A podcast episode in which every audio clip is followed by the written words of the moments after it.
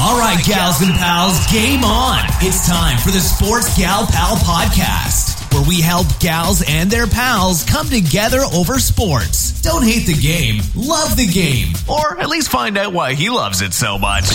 Now your host, the Sports Gal Pal herself, Ramona Rice. Well, hey there, Gal Pal Nation. Welcome to another episode of the Sports Gal Pal Podcast, where I help you understand why he screams at the T V during a game. I'm your host, Ramona Rice. You can connect with me on Twitter at SportsGalPal and, of course, on sports gal pal dot com. And gals and pals, it is always fun when I bring in a great guest that, necessary, that isn't necessarily in the world of sports, but is a true fan of sports, particularly when that guy has been one of my biggest supporters. So when I was first starting this whole like podcasting universe, he and I met on a game show episode kind of thing, kind of like Around the Horn, but not really. It was more like topical, but it never aired. It's like a great lost episode of podcasting, which really stinks because he and I were really good. Um, but it, he's laughing because it's true, but that's how we met. It's very true. It's very true. That's how we met. Um, it never aired, but at least I got a cool pal out of it, and it's Matthew Passy. He's on Pod Up Podcast. He's in the Hilarie Barsky Show. He's had me on both of those shows, and welcome to the show, Matthew. Hi. Thank you, Ramona. Oh, it's so good to be chatting with you again. And yes, I'm so glad to see that uh, my instincts about you were right from the get-go, that you were going to be a superstar in podcasting, and that has come to fruition. I don't know about superstar. Um, you are going to be a superstar. Mark my words. I don't know. I mean, that's so like, like just, I don't think so. I think I'm just like someone who just really likes to sit in her walk-in closet. Oh, which by the way, so we talked about that, how I podcast in my walk-in closet on your show, and you, you right. know, kind of made fun. So, you know, the um, baseball insider Seth Everett, he was on my show, and um, he, he was fascinated with me on, on the, uh, it, Uh, podcasting in my walk-in closet, so much so that he actually brought it up to Pod Vader on his podcast that they do together called The Week in Podcasting on Blog Talk Radio, and apparently Pod, he blamed Pod Vader for putting me in the closet. So I would like it to be very known across Galpal Nation. Pod Vader never actually told me to go in, specifically in my closet. He just told me to record the podcast in a room that was more enclosed than I was using, and the one place I could think of that was quiet, that the kids wouldn't find me, was the walk-in closet. And actually, I, did, I don't know if I made fun of you. I thought it was genius. And in fact, uh, one of my engineers, um, when I was talking to him about this, you know, doing podcasting, consulting, and working with clients, and they'd have to do it from home, he's like, just tell them to go in the closet. All the clothing around you, it's a perfect sound dampener. And if, if you got the space in there, it's great. I, I actually, to this day, still recommend it to folks. If they have big, echoey rooms, that they should go into their closet if they got the space for it. It's a great idea. See, so there you go. No excuses not to start podcasting. You can get great advice from Matthew. And unless you don't have a walk-in closet, then you well, might have a problem. I've seen some crazy stuff. People have jerry-rigged like studios, and you know, it, with, a, with the right mic though, you can pretty much podcast anywhere, and it sounds good. Absolutely. And honestly, I, I used to have this like great five, six hundred dollar setup at home. Then my wife and I moved, and so I had to get it packed up, but I still had to do my podcasting. So I whipped out an A T R twenty-one hundred that I had won at the MapCon conference uh, earlier this year. I started using that. And then when I moved and I unpacked everything, I'm like, why am I dealing with a five, six hundred dollar setup? The sixty dollar microphone sounds great. Yeah, because you paid five, six hundred dollars for the awesome equipment. Yeah, yeah. Uh, I still like this mic. I do too. That's the one I used to. All right. Enough about podcasting. Sports, sports. You never get to talk about sports in any of your podcasts, really. This must be exciting for you. It is. We we we sometimes dabble in it a little bit, Kathy and I on the Hilarie Barsky Show, but Hilarie shuts us down pretty quickly usually.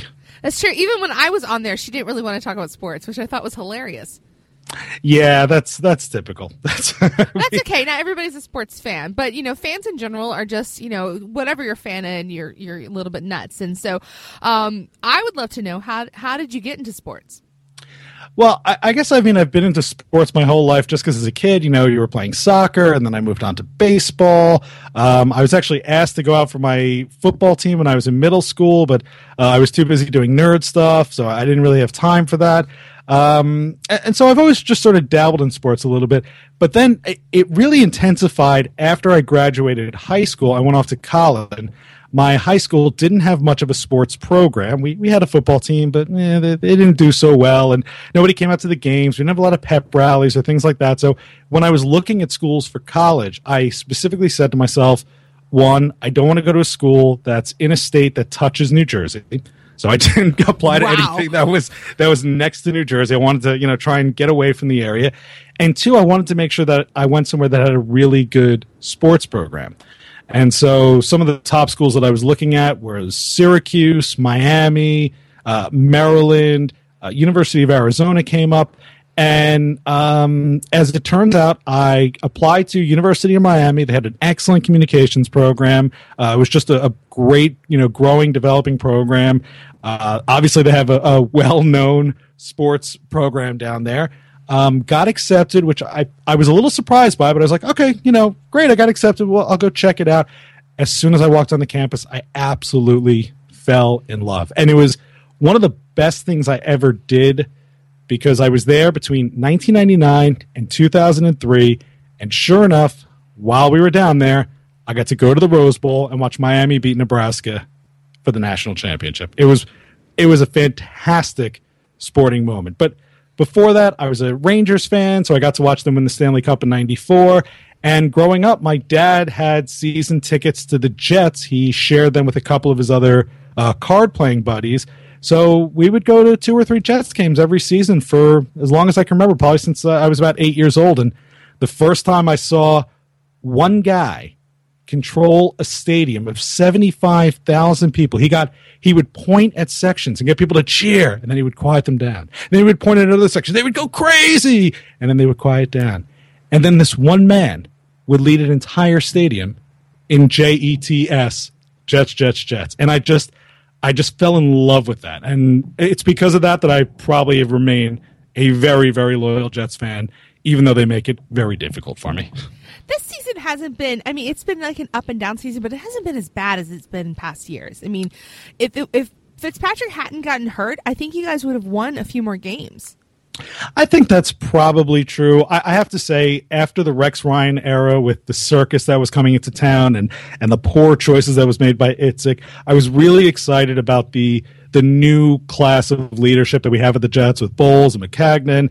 And to be honest, I you know I was liking the fact that things were going to start over, and I figured, great, you know, fresh start. We've got some talent coming in. Brandon Marshall, Chris Ivory still playing. Decker is healthy. We made a couple of nice pickups in the, in the draft. We got Revis back, and uh, Cromartie was around. And so I was like, this is a team that's looking good. We're not going to do spectacularly this year, but at least, you know, I feel like we have a chance. I've been really, really happy with the way they've played. And the one thing that's been phenomenal about this team more than anything else is just watching them want to win. It's watching Fitzpatrick do all sorts of crazy things, putting his body out there, you know, fighting for every yard. It's when you see Brandon Marshall make a catch, you know, try and juke one way, juke another way, and just fight guys for every yard. Same with Chris Ivory. I mean, there's just, there's this great passion and desire to win on the team that hasn't been there for years, and I think that goes straight to the new leadership. And again, even if we don't make the playoffs, or even if we make the playoffs and get eliminated in the first round,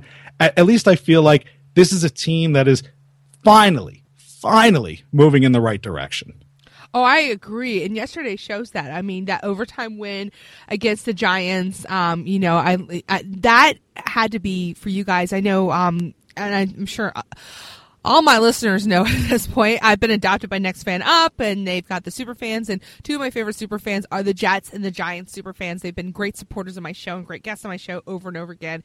And um, I was really curious because they're fr- really good friends in real life. And I'm like, you know, they they went to Hebrew school together and all this stuff. So, you know, they're really good friends in real life. And I'm just like, how does this work with the two of them? And they, they're fine, I'm assuming. But, you know, I mean, Odell, other than Odell Beckham, the Giants didn't really have anybody that impressive. And you guys, I mean, between Derek, uh, between Decker and Marshall, you know, th- there was the difference in the game was that, you know, Fitzpatrick had two great wide receivers. Well, good wide receivers. Let's, let's. slow my roll. Um, and then, you know, the Giants only have one good wide receiver, which, you know, when you only have one and then you've got the decent secondary, I mean, let's face it, you know, Revis Island's Revis Island for a reason.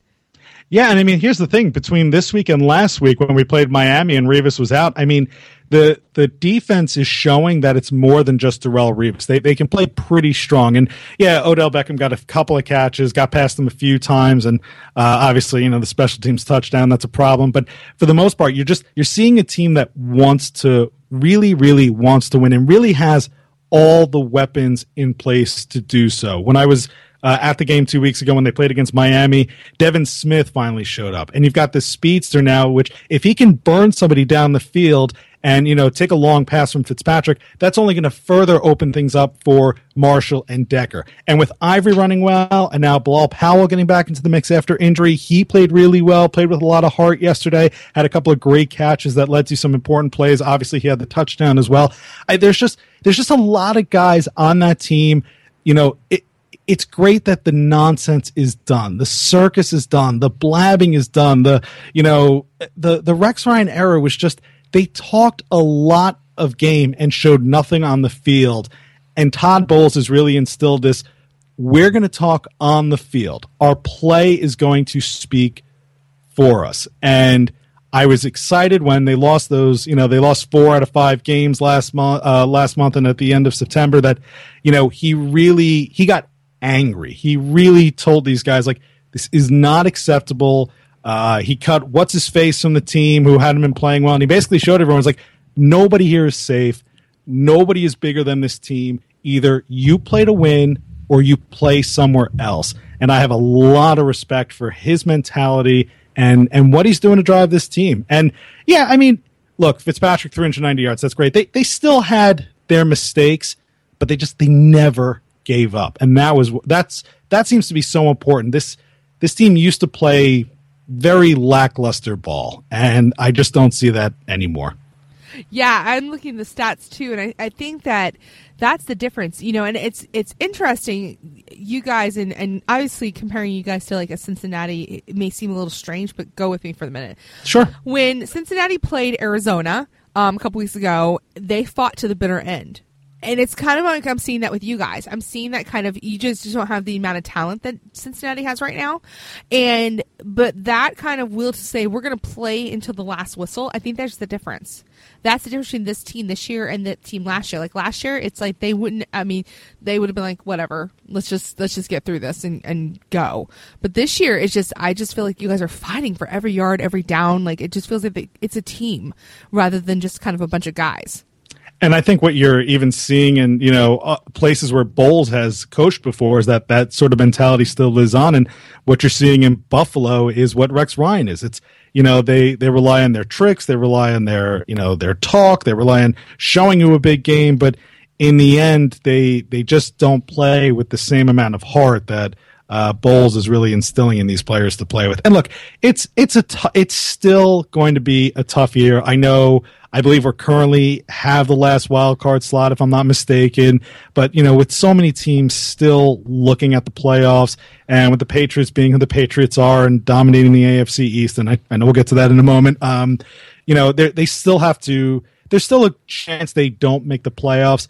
But I, I would still be very happy with the way this year turned out. Fitzpatrick wasn't supposed to be our starter. He was not supposed to be the solution, the answer to the Jets' problems going into this year, but he stepped up in a big way, not even so much with his talent, which uh, most people say he's a mediocre quarterback. He plays with a lot of heart, and he plays like a better quarterback, but talent-wise, he's mediocre. He's been a leader. He gets these guys to focus. He talks to them on the phone constantly when they're not in the games. Uh, you know, you just see that he is bringing these guys together behind them. And even if you think Geno Smith is more talented, which very few do, he would never have had the same leadership qualities. We would be talking about a, you know, a three and eight team at this point, or a three and nine team at this point, if if Smith was uh, behind center for this team this season. So when I came on your podcast, Pod Up Podcast, and you had me on, we talked about that because Geno Smith had just broken just his got t- knocked out. Yeah. Got knocked out. And I remember I was talking about it, and you were like, you know, you asked me what I thought, and I'm like, well, I laughed. Now, if you ask me, I'm like, that's the best thing that could have happened to the Jets. Like, you know, I'm kind of like, who else needed to get their face knocked out um, to have a better season? Because you guys took what, what looked like a disaster and turned it into something so, so great.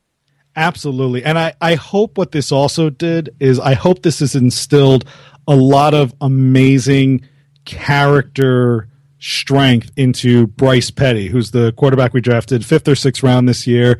You know, somebody who they talk about has a lot of talent, maybe didn't have the knowledge to play in the N F L yet, but hopefully watching from Fitzpatrick, learning from him, you know, getting getting that imprint of leadership qualities, hopefully that'll turn him into somebody we can use in the future. So Fitzpatrick really has been just an amazing, an amazing grab for the Jets. You know, I think I think a lot of people thought of it as a throwaway. It was like when we picked up uh, Favre for a, a hot second, or um, oh, who oh we had a uh, Mark Brunell for a couple of days, and you know we we tend to pick up these old quarterbacks and expect them to lead us to a one-year championship, and they never do. But Fitzpatrick, he's he is surprising all of us. And it's look, it's easy to be Fitzpatrick right now when you have weapons like Decker and Marshall playing the way that they're playing.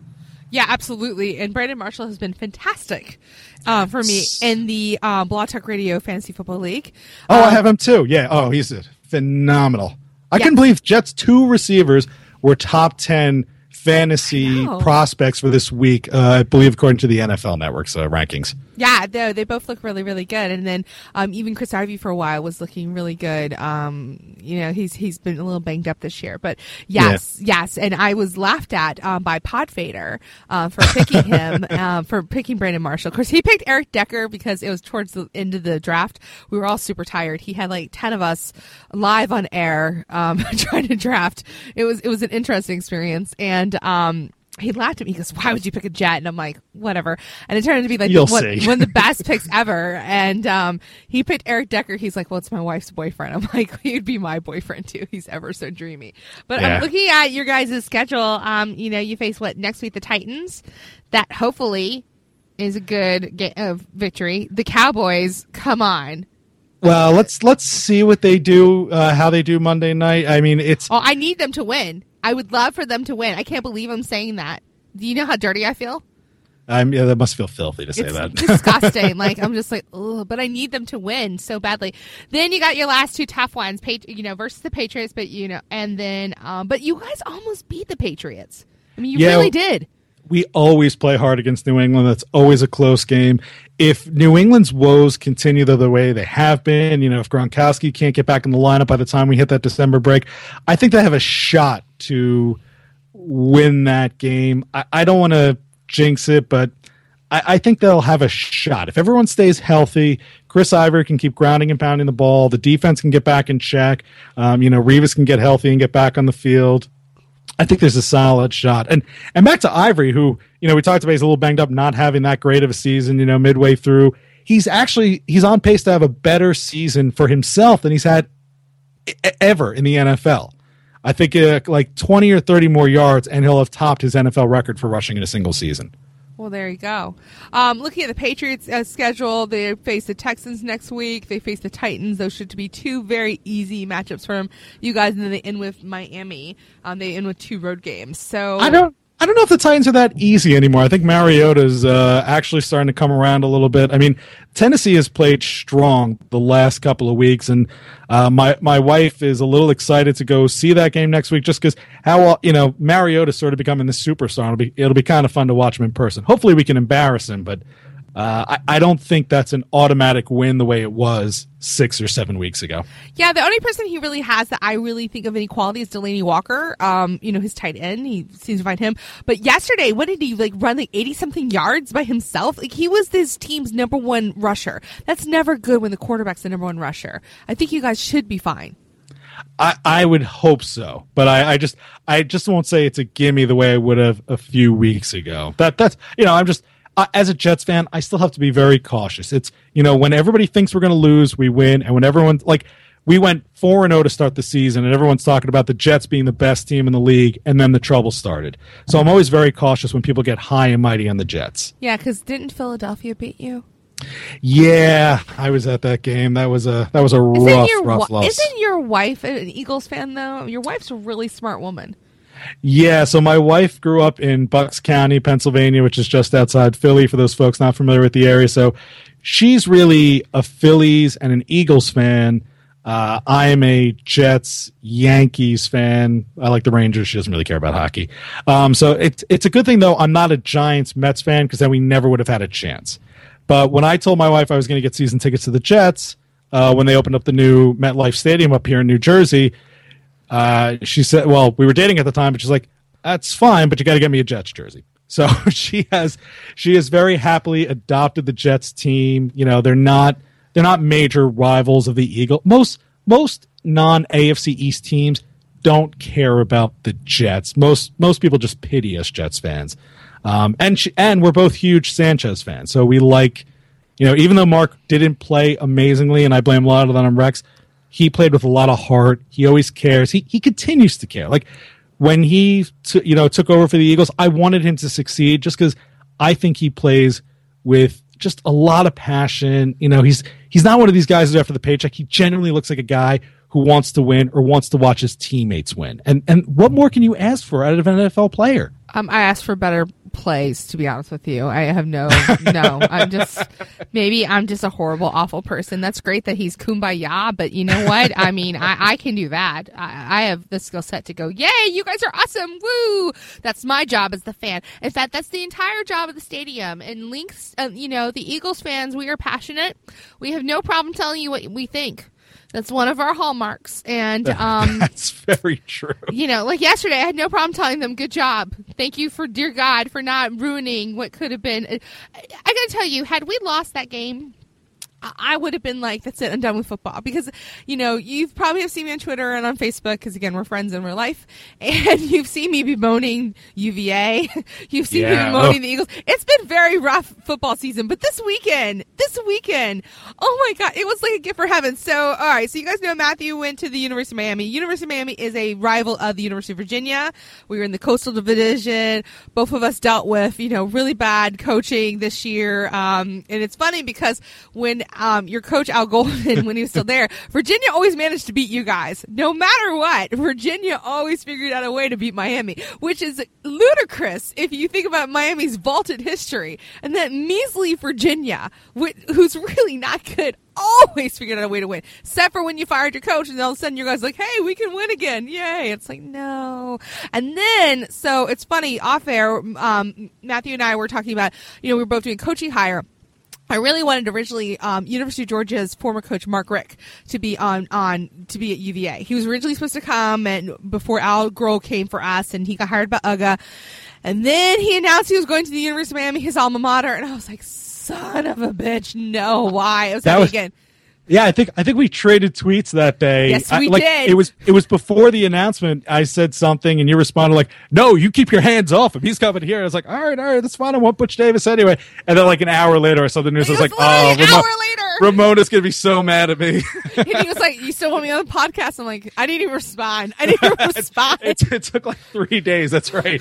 I didn't. I didn't respond. I'm like, I hate everyone. Here's the funny story. So here's a funny story for you. I I, I don't know if you realize this, but so my real life. I'm, you know, communications manager for a real estate company, and our C E O actually played for the University of Miami. He played football for you guys um, back oh. in the sixties. Yes, Art Zachary is his name, and he's very, very nice. So when I was originally applying for the job, so I'm there with my now boss and the vice president of business development, and then, of course, him, who's the C E O and one of the owners of the company. And we're sitting in his office, and I see all this University of Miami stuff. And he's looking at my resume, and he goes, oh, I see you went to the University of Virginia. Now, for those who don't know, I'm going to tell you, because I'll tell you over again, University of Virginia is actually a very good um, university, very hard to get into, supposedly. Um you know, high academic standards. So typically when you interview someone from the University of Virginia, it's usually seen as a good thing. No, no, not with Art Zachary.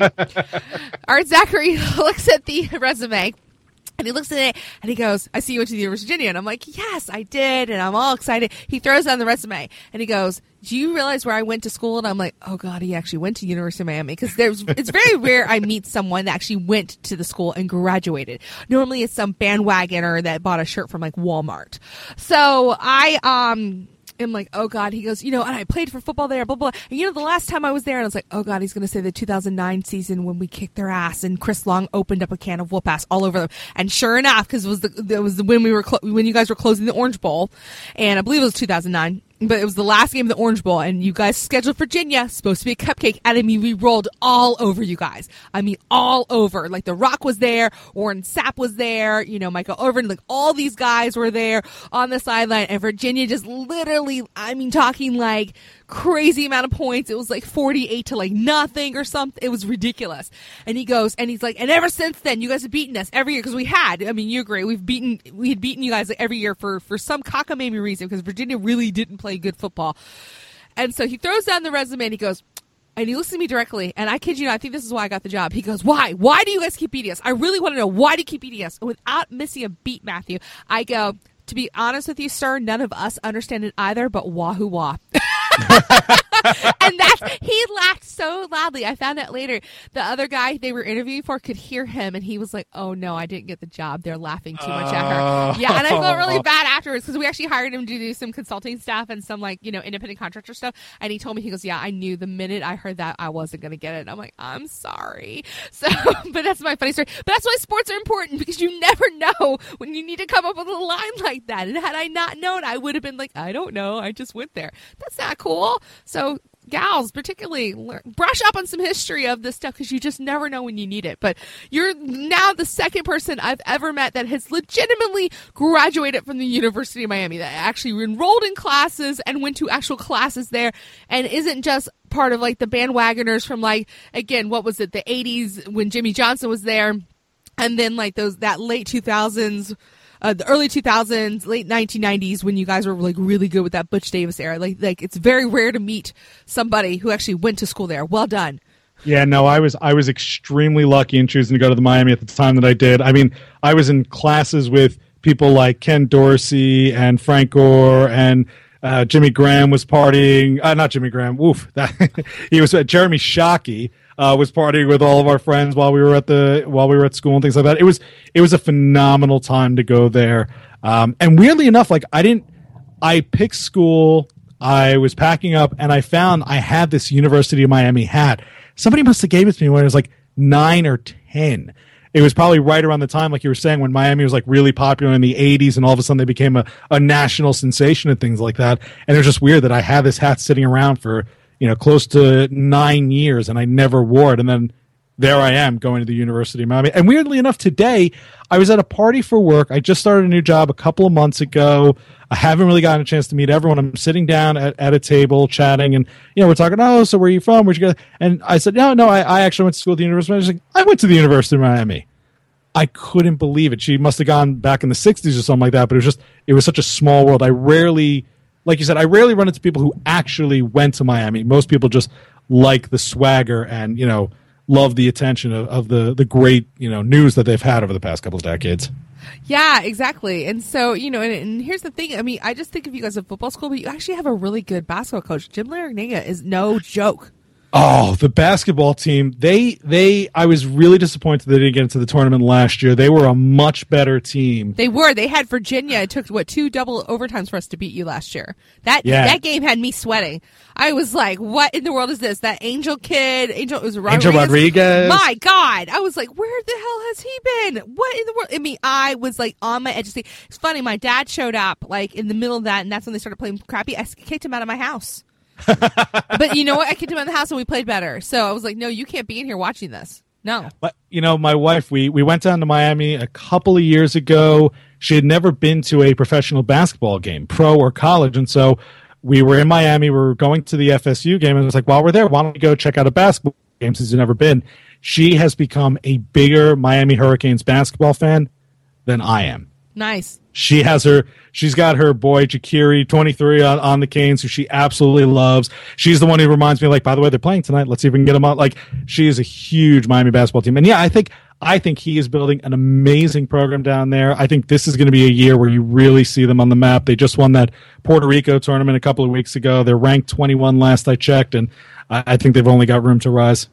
Yeah, if you guys weren't in the A C C, I think you'd have a bigger national profile. I really do. The problem is you're in the A C C and you're behind, again, the likes of U N C, Duke, Virginia. It's so much fun to put us in that ranking. Um, Syracuse is looking really good. Louisville, of course. Um, Wake Forest is surprisingly good. So we've got like six or seven just excellent teams. You guys are kind of in that kind of middle range going, you know, when is it going to arise? And, and it will.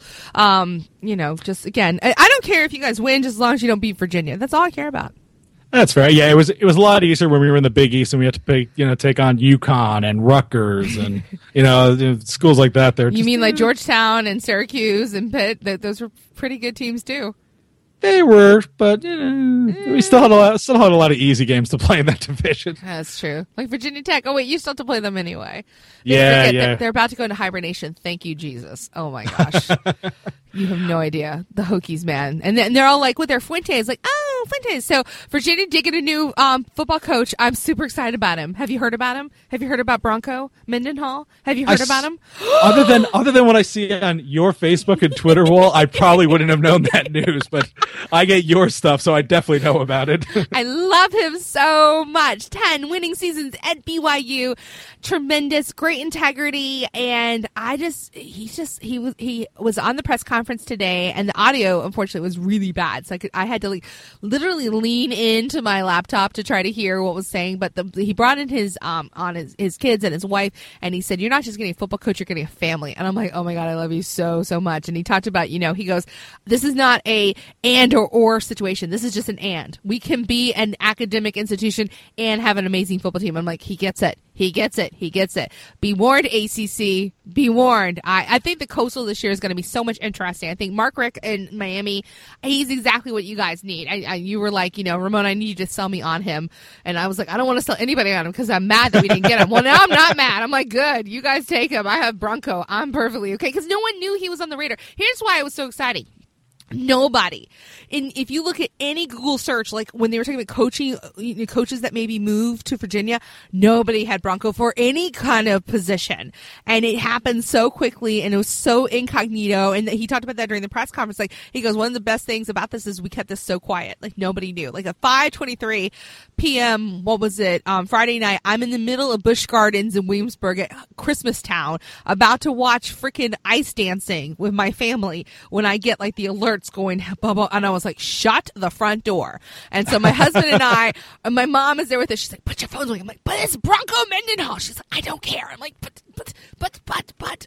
So I'm like a middle theme park trying to like get news and updates on this, and I'm just going, yeah, that, that's when you know you're crazy, gals and pals, is when you're in freaking Busch Gardens and you're on your phone with g- getting any kind of details you can. So I'm super excited. He brings a great defensive mind, um, but he understands that we need points too, and that's that's the key. So I'm really excited for the Coastal, and I am excited for Virginia Tech, I guess, that they got Mark Fuentes or Fuente yeah, or whatever yeah, his name yeah. is. I don't yeah, care really. Yeah. Blacksburg is a cesspool. It just ugh, it's a terrible place. Yeah, I, I, there's very few schools that I actually I, I don't I really don't waste my time passionately hating on many programs in my life. Oh, uh, I do. Oh, I do. No, I, I know you do. But I, I, don't, I don't I don't really have enough room in my lo- in my world to hate on that many people. But I, I do have to hate on. There's like five institutions Ooh, that when you bring them up, I, let's I, share. I actually, let's share um, these. Ooh, I'd like to hear these.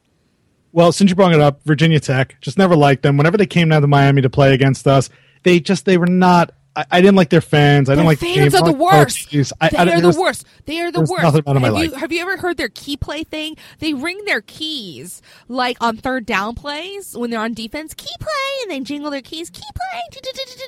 I wonder how many keys, because they're not smart enough to get like if see if, if Virginia did key play, I would have a set of what I call stadium keys, which would be keys that you know you just buy dummy keys, and that way if I lost them, it wouldn't be a big deal. But these people are stupid, and they use their real keys. Oh, I'm sure they do. Because that's, uh-huh. That's Virginia Tech. Yeah. That's Virginia Tech. Exactly. All right. What's your next one? This is a fun game. So let's stick with college. University of Florida. You that know, goes without that's saying. A Miami, that's, that's a Miami, Miami Gators thing. That's a rival thing. My, sta- my um, grandfather went to the University of Florida for both undergrad and law school. Yes. That's all you got. You're like, nothing. Did it pain nothing. you when you guys signed Tim Tebow then? Uh, that was I. I was so angry as a Miami fan and as a Jets fan that we were signing on to that stupid circus. I'm just. Uh, I never understood the decision. I hated it. I don't like him. I don't care who he is. I just didn't like him. And yeah, but that's because of my my own deep seated hatreds. Um, All right, so that's not, number two. So it's University of Florida and Virginia Tech. I can't Penn State. This. Ranks up there for me. Penn State was another school. They used to travel big time when they would come to Miami when we were still playing them as often as we did. Uh, between that and everything that went on with the Sandusky, like I just they, there's just something about We Are Penn State that just drives me crazy.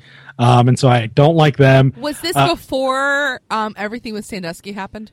Yeah, I, I mean, I went to school in between ninety-nine and two thousand three, so we we played them a few times then, and you know, I just. I wasn't a fan of, of them at that time, and when the Sandusky thing happened, I was just like, "Oh, good, um, not good for those kids." I was awful, but I was just, I just, I wasn't upset that their image was tarnished any further. I yes. actually, um, Virginia interviewed, when they were interviewing Al Grohl, they were interviewing um, Sandusky also for the job. And the reason he didn't get selected was he spent too much time on his charity.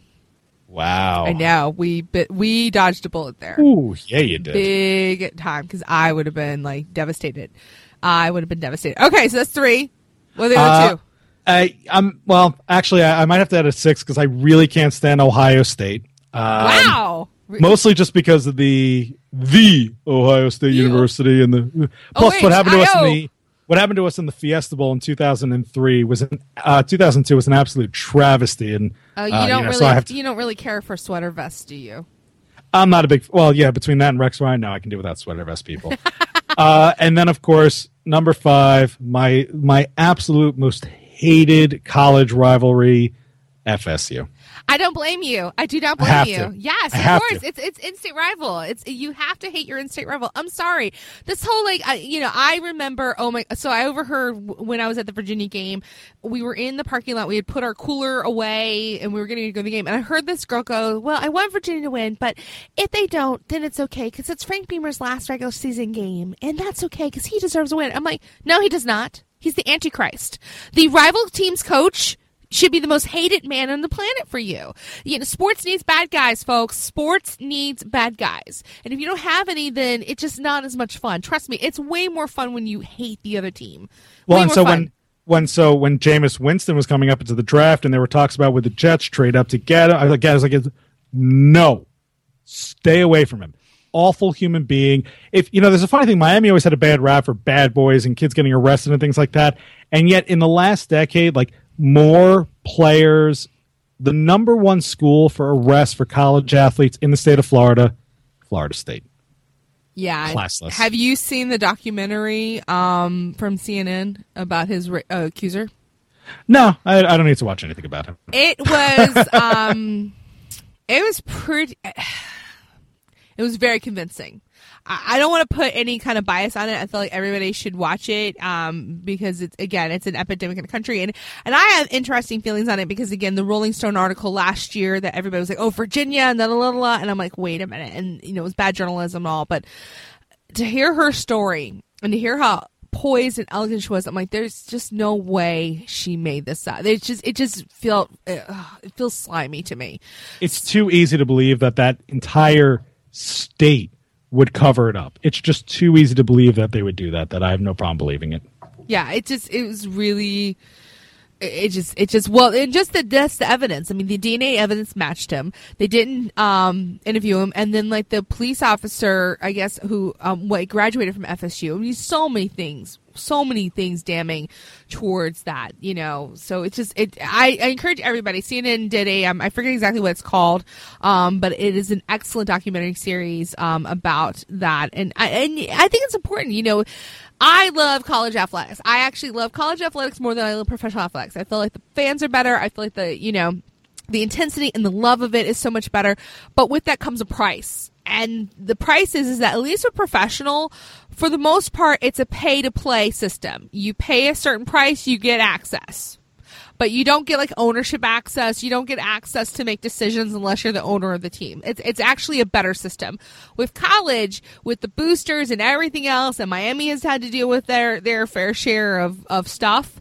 Oh, yeah. Uh, oh, yeah, Nevin Shapiro. That's all I got to say. Um, you know, that's just one of many for you guys. So it, it's tricky because of the fact that the access is who can donate the most money, and is it always in the best interest of the university? Because the best interest of the university is actually supposed to be to educate young people. Where's the place of sports? And for now, I mean, guys, I mean, it's here to stay, I feel like. I mean, it produces way too much money, but you got to wonder when... You know, what was it? I read somewhere, like, I think it was like UConn's coach back when Jim Calhoun was still the coach, that he was the number one paid public employee of the state of Connecticut.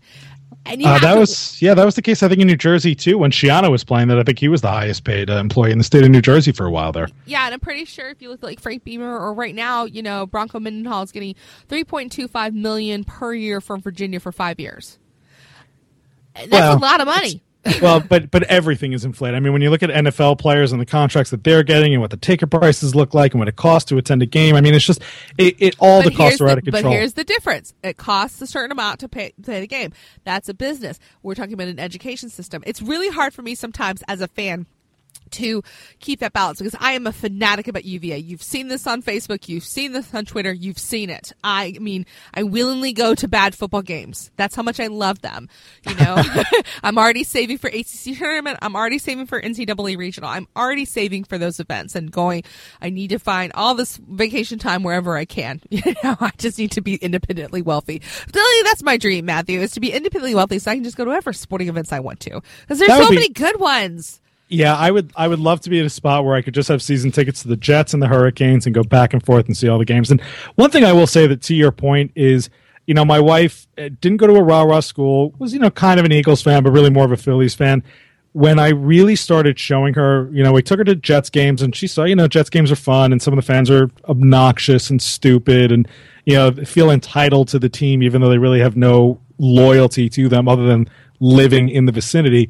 There is such a different intensity and passion when you attend a college football game, especially if it's your college. It is your school. You bear those colors. You have that degree. You you really do feel a different type of ownership with the team when you talk about college sports versus professional sports. And I was so glad that I chose uh, Miami when it came to picking a college because I, I really was able to understand and appreciate that. Now, I know a lot of folks, they have that in high school, and so by the time they get to college, like, yeah, yeah, that's old hat, I don't really care. But for someone who didn't have that, it was such an amazing feeling, and to feel that that sense of extra pride every time they win, it's just something different than even when the Jets win. Oh, I had it in high school. I wanted it in college, too. Absolutely. No. Yeah, I always knew I wanted to go to U V A. Always. It was always the school I wanted to go to. It's just, I fell in love with it when I was like twelve. And that was it. It was just, there was no other place that I wanted to go. And it's funny, outside of college, uh, high school, I actually went to another school, a smaller school, and didn't like it as much. It just didn't feel right. And so I actually took a break and I went back to U V A as an adult, um, which is an interesting story, but I had to do all the stuff. And, you know, I'm, trust me, I'm still paying the student loan debt and that giant diploma, because Virginia's diplomas, they're ridiculously large. They, I had to get it custom framed when I finally got it. Um, wow. It was not cheap. Um, it was worth it. It's hanging in my office and it's beautiful. I love it very much. It's very shiny and, and large and has Thomas Jefferson's face on it. That's always fun. Uh, but yeah, no, and I completely agree with you. Um, in fact, my, one of my undergraduate, my uh, we had to do a capstone to finish my degree, and it was on, you know, how secular universities in this country, universities without a religious identity, actually utilize athletics as a religious type of identity. And University of Miami was actually one of the schools I studied. Oh, interesting. Yeah, exactly. So, and it was about when Nevin Shapiro was doing all of his nonsense. So uh, it's funny. I was just finishing up my paper when the um, Penn State scandal broke. And I was like, oh my God, I want to include it. They're like, no, you cannot delay your research. I'm like, but, but, but, but, this proves my point. They're like, no. So I was allowed to put an appendix in there, but I wasn't allowed to include any of that status. But, you know, there's a great, if if you really want to know how nuts this can get, there's an excellent documentary um, that streams on Netflix right now called Happy Valley. And it shows the entire, like, the um, release of the Sandusky, you know, investigation and when he was arrested. And I remember because I was home watching this all that week. And I just couldn't stop watching because I was studying it at the time. And I just, I remember Colin Cowherd crying. I remember, you know, because you just, like, you couldn't believe this was happening at all. I mean, it's the worst case scenario of what happens when we put sport above anything else, when we put winning and we put tradition above anything else. It's absolutely the worst example.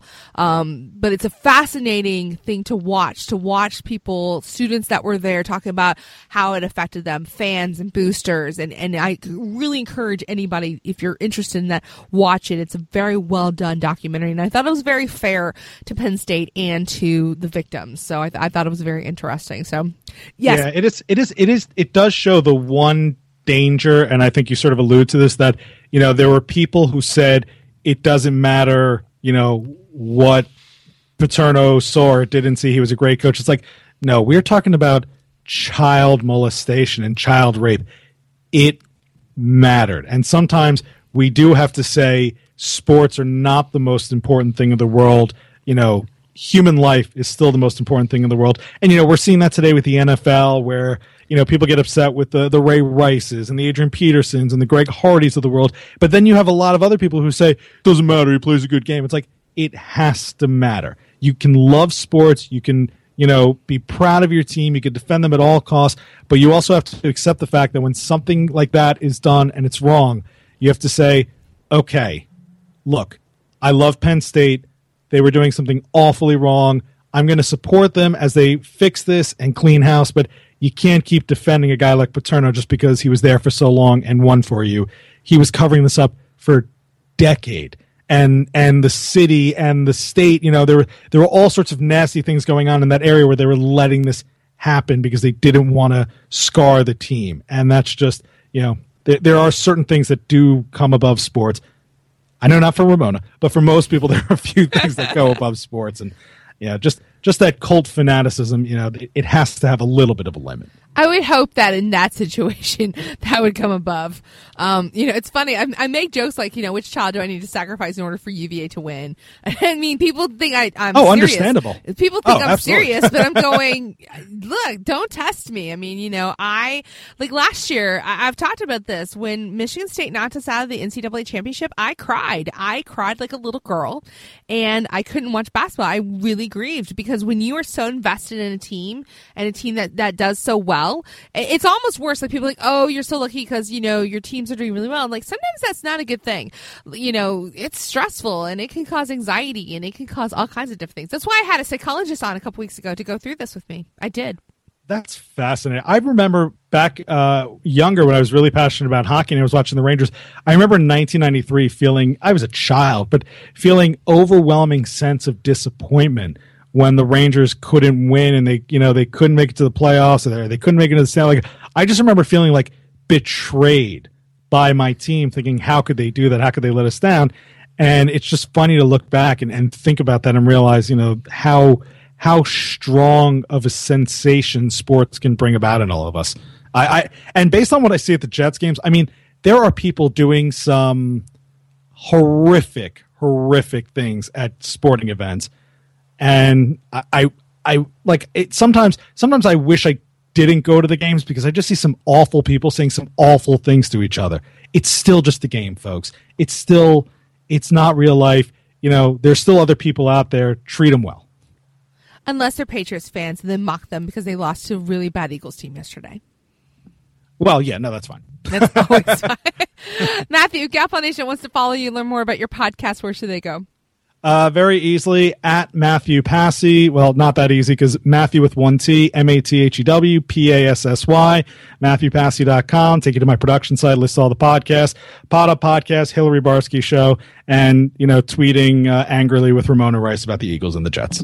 Yeah, you, there's no, there's no tweeting angrily. I don't tweet well, angrily, do I? Oh, I've never, been on Periscope a lot never. lately. I don't know if you've seen me on Periscope. I've been doing a ton of Periscopes lately. Um, I've had some very interesting comments. I was compared tonight. I went on before I came on with you. I was compared to some chick on some show with Shamar Moore on C B S. Um, so hopefully this girl is attractive. And then um, someone asked me if I liked sm- smelly feet. Oh, really? It's so random. It's better than some of the other stuff people called me or asked me. So, you know, just because, again, just because it's a Periscope doesn't mean you get to call me names, folks. I will block you. So just know, play nice. Yeah, people, be nice. Like, it's one thing to razz on somebody and to, you know, have a little fun and make fun of their team, but don't make it personal. Don't yeah. attack people. Don't. Just grow up. That's right. And don't call me a bitch, or I will be, and you won't like it. No, you won't. no, you See, see, this is what happens when you have friends in the show. And again, it is Matthew Passy. Thank you so much for coming on. I appreciate it. All the links um, to him and his shows will be on my show notes at blogtalkradio.com forward slash sports galpal. And a reminder, Galpal Nation, iTunes reviews are welcomed. And we love them so, so very, very much. You should review the show if you listen on iTunes or Stitcher or any of the other quality podcast apps out there. There are plenty to choose from. So leave a nice review, five stars if you really love me, and you do. You know you do because I'm adorable and I'm really fun and it keeps me motivated to do the podcast. No, that's not kidding. I'm not abandoning you, Galpal Nation. You're stuck with me for as long as Pod Vader will let me do this podcast. And Considering that I was really mean to him on his own podcast last night, I don't think he's getting rid of me anytime soon. No, so, he's not. No, I think he likes me a whole bunch. Anyway, yeah. But again, you guys can um, tweet me at Re- Ramona, at Ramona. Listen to me. Listen to me. I'm all full. It's at SportsGalPal on Twitter. You can find me on Facebook. And again, Matthew, thank you so much for coming on. I appreciate it. Oh, it's my pleasure. Great show you have here, Ramona. Thanks for listening to the Sports Gal Pal podcast. And be sure to check out sports gal pal dot com.